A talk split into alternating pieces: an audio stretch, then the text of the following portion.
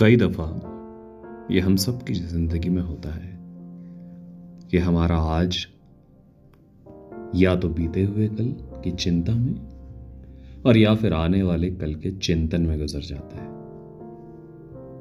और इतनी तेज़ी से गुजर जाता है कि हम इस आज को तो जी ही नहीं पाते। तो इन्हीं सब सोच को मद्देनजर रखते हुए ये मेरी कविता। पकड़ लो इस आज और अभी को।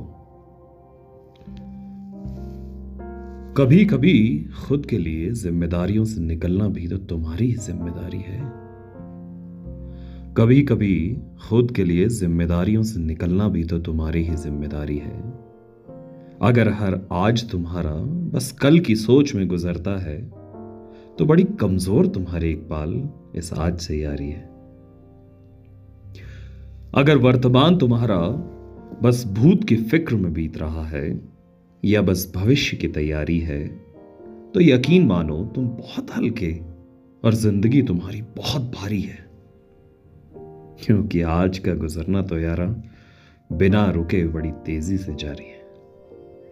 आज का गुजरना तो यारा बिना रुके बड़ी तेज़ी से जारी है।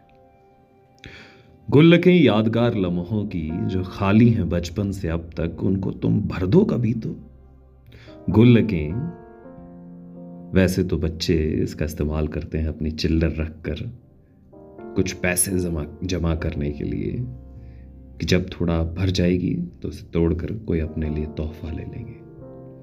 परंतु यादों की भी एक गुल्लक है, उन यादगार लम्हों की भी एक गुल्लक है, जो हमने ज़िंदगी में आज को जीने के लिए बिताए हैं। अपनों के साथ, खुद के साथ, अपने ख्वाबों के साथ। गुल्ल के यादगार लम्हों की जो खाली हैं बचपन से अब तक, उनको तुम भर दो कभी तो।